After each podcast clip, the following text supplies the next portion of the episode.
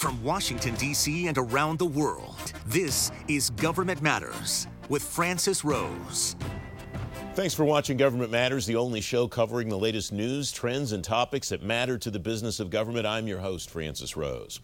The Defense Department used, quote, evaluative gymnastics to justify giving the JEDI cloud contract to Microsoft, according to a court filing from Amazon Web Services. The company's legal filing says its bid was lower than Microsoft by tens of millions of dollars. FedScoop reports the filing says the Pentagon wanted Microsoft to win and did what it needed to to make it happen. The first pilot programs for the Cybersecurity Maturity Model Certification Program are on the calendar. The Defense Department has a list of seven acquisitions in the latter part of 2021 as possible tests for the certification process. The department says bidders will go through the process and the winner will need to get the certification by the time the department awards the contract. The Council of Inspectors General has a new leader. The IG at the National Science Foundation, Allison Lerner, is the new chair of the council. She's been vice chair since 2015. FCW reports Lerner named Interior IG Mark Greenblatt as the new vice chair.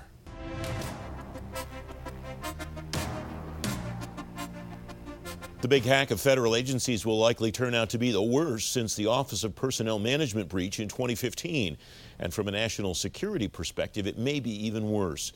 Tony Scott is CEO of the Tony Scott Group. He was Chief Information Officer of the United States when the OPM breach became public. Tony, welcome. Thanks for coming on the program. Do you see parallels between this breach and the OPM breach? Well, I think there's one key difference, which is we already know that this one is much more widespread, both across uh, federal agencies and even the private sector. Um, the SolarWinds uh, technology that was breached was, you know, fairly widely used, and um, and we know now that the OPM breach was, you know, pretty much contained to that uh, agency. So in terms of overall impact, I would say this one feels um, more widespread. Uh, obviously, in the OPM case, sensitive information that was compromised was, um, uh, you know, of great concern. So there's some differences, but the the this one appears to be very widespread from a just surface area perspective. Let's go back Let's to the go. summer of 2015. You instituted at that time a 30 day cyber sprint. What did that accomplish, and could something like that work again to understand the damage done, the, uh, the postures of each of these organizations in the wake of this? Well, if you'll recall, Francis, um, after the OPM breach, we realized that some of the major contributing factors to the OPM breach were uh, two factor authentication that uh, needed to be much more wide, widely adopted. Um, I think when we started this cybersecurity sprint, we had somewhere in the high 40%, uh, low 50% adoption across the whole federal government. And at the end of the sprint, I think we were in the you know low 90%, and it improved uh, from there. And we also focused on um, uh, you know system administrators who had uh, the number of people who had uh, elevated privileges. And then we, uh, the third thing that we focused on was unpatched uh, vulnerabilities. And so all of those we made, you know, really significant progress on during that 30 day period. This one, I think, is a little different um, in that I think the longer term cure is going to be better management of software supply chain uh, risk management. So knowing uh, all of the uh, origins and, and places where all of the software comes from that you're using in your agency. In this case, the SolarWinds Orion software was compromised because of their update process.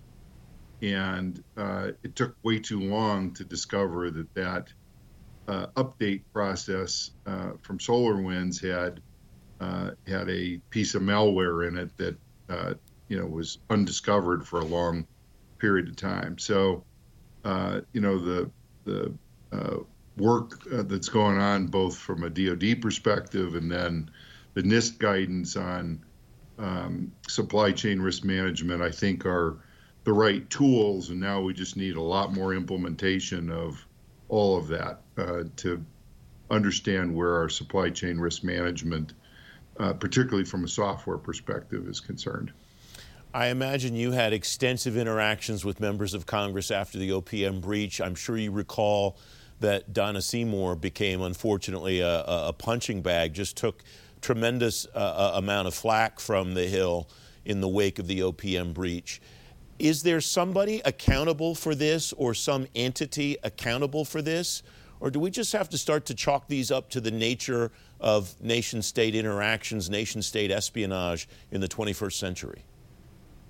Well, I, I think this is a case where um, there probably are uh, is some accountability that's in order. Um, you know, the investigation and, and all of the things that will naturally happen as a result of this will determine that. But let's not lose focus. It's the bad guys out there that are doing the harm, and we need to, you know, continually be beefing up our resources and our uh, intelligence in terms of, you know, who the bad guys are, what they're doing, and what we can do to respond from a uh, from a um, you know whole of government perspective in the case of government and helping our businesses and industries uh, as well. Um, and it's clear that as before, this is a big arms race, and it's it's going to go on for a long time. Um, but uh, you know, I think the investigation and the follow up will determine you know whether there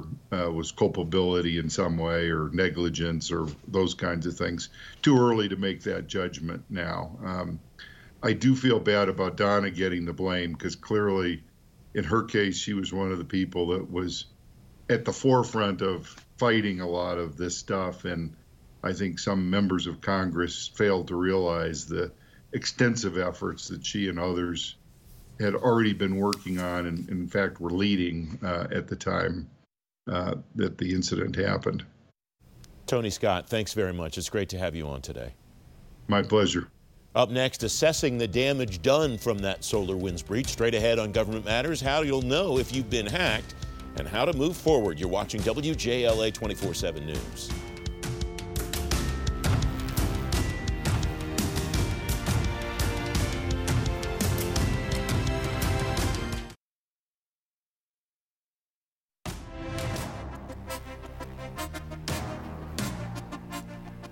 Welcome back. The Cybersecurity and Infrastructure Security Agencies directed every gov uh, government agency to disconnect from the SolarWinds Orion product in response to the cyber breach.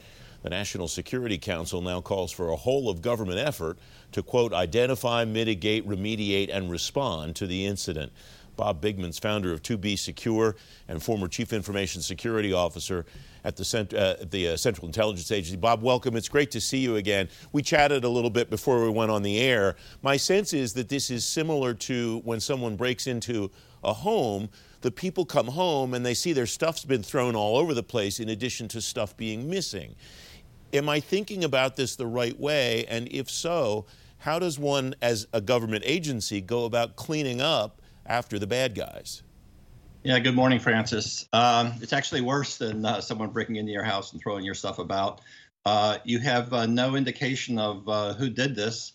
Uh, it doesn't look like the lock's been picked. Uh, it doesn't look like there's fingerprints. and the, that camera you have connected to your internet is showing you pictures of springtime in in Moscow. Um, you know, this is a this is what happens when you get attacked by a nation state that has a pro- project plan for the attack uh, and basically works from that and has all the tools and skills necessary to do uh, take advantage of the I guess the soft underbelly here of uh, IT, right? And um, you, you, know everyone talks about sophisticated attacks, sophisticated attacks, but when you see one, you, you, you, that's when you really know you've had you've had one. Um, so yeah, there's there's not a whole lot at this point the government can do. Uh, you know, CISA has uh, put out some uh, guidance on how to look for indicators of compromise, uh, but you know, there, there's frankly not a whole lot there. What did we not have that we thought we had or that we needed? Uh, the discussion over the last uh, what 10 years has been coming out of the Department of Homeland Security about Einstein and the iterations of Einstein The Department of Homeland Security turns out was one of the agencies that was breached as a result of this attack. What do we need to prevent this again? Or Yeah, I is there or is there no such thing? Well, a little of both. You know, I remember as a result of the 9 11 attack, the panel came back and said there was a lack of imagination, right? Um, there, I think the same thing is true here. Um, the people who built Einstein 1.0, 2.0, uh, you know, didn't understand that uh, there could be attacks where people spoof the addresses and use internal domains in the United States as opposed to just external domains.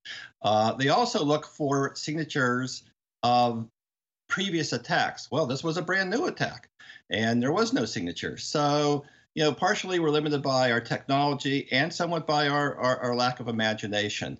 Uh, you know, and, and as I said before, you know, this is what the uh, four or five top cybersecurity organizations, offensive cybersecurity organizations, do for a living. Uh, our ability to detect what they're doing, given the limited capabilities of our technology, um, you know, today are, are are very very hard. And um, you know, the what can we do to prevent this in the future? Uh, we have to change, frankly, fundamentally change the way IT works. You know, today um, these companies develop this software all around the world. They give out their signing certificates to their code to all their developers in India, Russia, China, wherever these modules are built from. They put them together. They got themselves a product. They deliver it to the end customer. Um, and we're built for performance, speed, and capabilities. And uh, again, cybersecurity takes a back seat. That's what hackers always take advantage of. I have a hard time imagining, though, Bob, that we don't also have people that do this for a living. And I wonder if we do, why they're siloed from the people who are defending for a living and not doing that kind of information sharing. It's classic government conversation we've been having for as long as I've been in this space 15 years that this group doesn't talk to this other group. But is it as simple as that is the problem that we have now, Bob? Uh, a little bit. You know, this is this is no different than uh, human intelligence uh, and trying to do defense again in the cyber counterintelligence world, right? The offense and the defense talk two different disciplines, two different lexicons, and don't don't often talk to each other. The bigger part, as I said before, is the fact that uh, there's only so much we can do in the cybersecurity realm, given the state of where IT is today. Uh, we've built this massive global infrastructure of code development and code support. Uh, people talk about, well, you know, SolarWinds has you know direct access to our to our networks. You know how security works these days. Today, your government agencies are connected through these various uh, cybersecurity company cloud services in AWS or Azure or wherever they're at, right? And there are multiple, multiple connections into government networks from these various companies. This, this is this is what we built, and you're not going to be able to change it overnight. It has to take some thinking, and as you and I have discussed many times, it's it's going to have to take some legislation, frankly. 30 seconds left, Bob. What's the implication for remote work over the next at least six months after an attack like this? Yeah, well, I think uh, number one, if I was a federal agency CISO, one of the things I would do is strongly strengthen uh, my r- remote work authentication and my remote work isolation from the network. You know, um, part of the attacks that we've seen recently uh, using a protocol called RDP uh, have also been uh, used by sophisticated hackers to penetrate networks. So, again, I, I would do a lot of work to fully upgrade my um, network access controls. I would do more isolation, and most importantly, is you know I would really relook at how we do identity management and determine if you're coming in from a remote site what you get access to. Um, one of the reasons why they chose tools like Sol- SolarWinds is government agencies and everyone has their agents on every part of the network. Uh, and perhaps you need to rethink uh, that strategy until we have a better approach. Bob Bigman, thanks very much as always. Sure, thank you. Up next, a first draft for management strategies for the Biden administration. Straight ahead on Government Matters, the first round of suggestions for a new president's management agenda. Don't forget if you miss an episode of Government Matters, it's on our website, govmatters.tv. Be right back.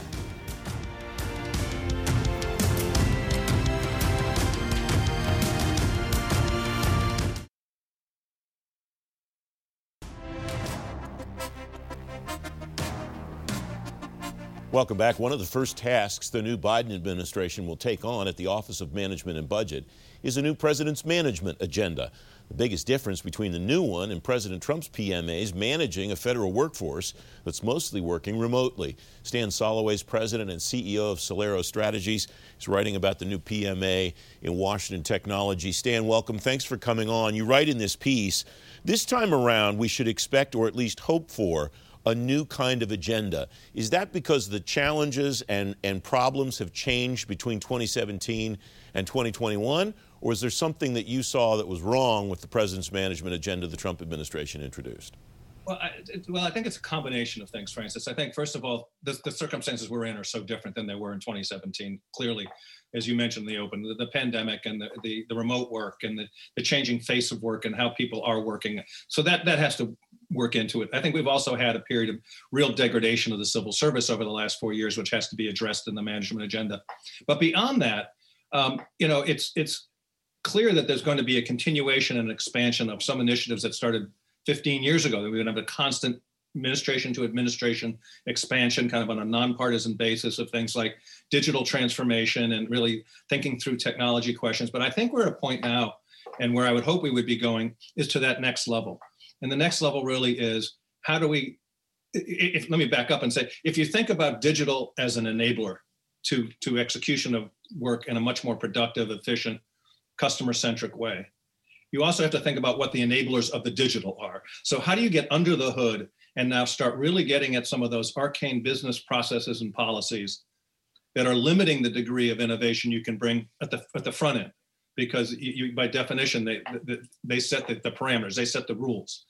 And so when you think about things like robotic process automation and artificial intelligence and, and all the other pieces of digital transformation how we can capitalize on it in the best way requires us to get under the hood. And then the final thing i'll say going back to the workforce question is given the degradation of the workforce coupled with what we've known for many years is a a tremendous shortfall in talent coming into government. Your, our, our, mutual friend Nick Sinai had a had a uh, tweet yesterday about statistics around federal IT workers in, in, in the VA and how imbalanced they are, the, the, the demographics are. That's an ongoing problem. But as we go through the digital transformation, we have to really be thinking through the workforce implications because there's going to be real impact. And so I think all of those things create kind of a new set of challenges and looking at it across agencies on a collaborative kind of enterprise basis opens the door, I think, to some really bold thinking. I want to come back to that term digital transformation if we have time, Stan. But you wrote uh, here there's every reason to expect the government's focus on and pursuit of innovation will continue. You put innovation in quotes, which uh, reminds me that if you were saying it to me, you'd use air quotes. Why'd you do that? Well, just for what I just said, is that innovation, we've seen a lot of innovation innovation has become a ubiquitous term. And so I put it in air quotes or in actual quotes in the piece because I think we have to think about what does innovation really mean and, and what does it actually get us. And that's my the point I was making a moment ago. Mm-hmm. To really innovate, to really drive change, there's huge cultural changes that have to take place, and we have to be willing to get to do a degree of business process reengineering, not just digital reengineering and transformation. Is it time to substitute the term digital transformation for IT modernization? Do you think? You know, I think it's semantics because IT modernization really, in many ways, often also refers to just the pipes, if you will, and upgrading systems and what have you, whereas digital transformation really gets you to that much broader sense of how work is done. Uh, so I think that they're somewhat different terms, but they're also probably used too loosely and too too too, too commonly.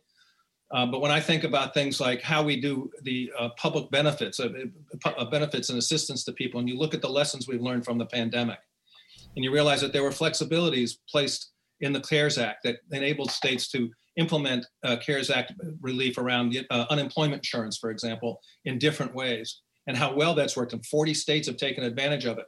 So now we have to start asking questions well, if that works so well, why are we not just going to make that a permanent kind of change? Why are we not going to start thinking about how we can take those lessons from the pandemic and make them permanent? That's transformational.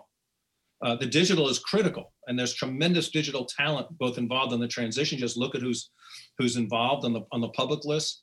Uh, but I think we have to go beyond that to get to really get to, to make change. We just have a little bit more than a minute left, and I want to go back to the president's management agenda. What's not in the one in the, in the PMAs of the past that you want to see in what President Biden releases?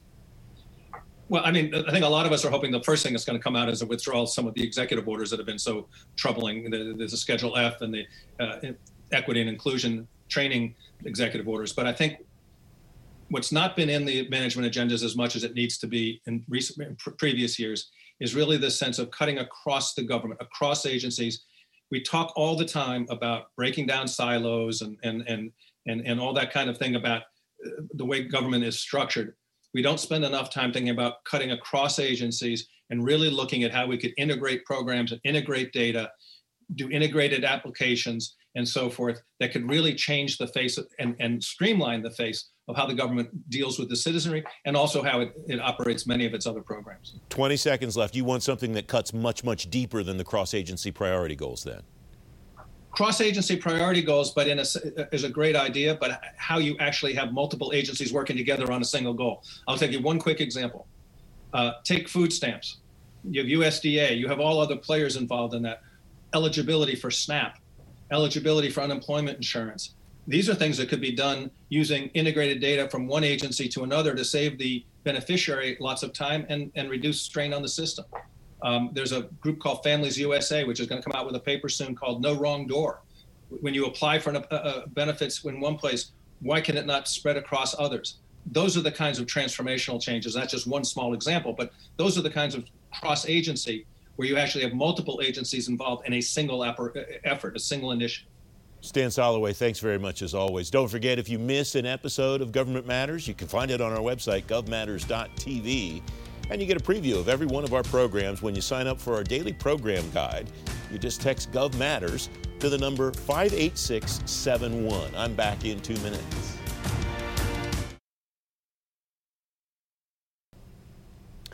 Coming Sunday morning, my television exclusive conversation with the administrator of the General Services Administration, Emily Murphy. That is Sunday morning, December 20th, 10:30 on ABC7. That's the latest from Washington. Join me weeknights at 8 and 11 on WJLA 24/7 News and Sunday mornings at 10:30 on ABC7 to stay plugged in on issues that matter to the business of government. Thanks for watching. I'm Francis Rose.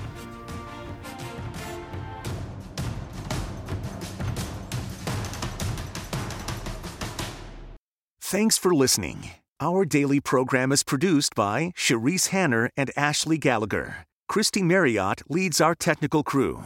Our web editor is Beatrix Haddon. Government Matters was created by George Jackson. Visit govmatters.tv for articles, videos, and more, including our first feature length documentary, The Dawn of Generation AI. Government Matters is recorded at WJLA TV in Washington, D.C. Copyright Sinclair Broadcast Group.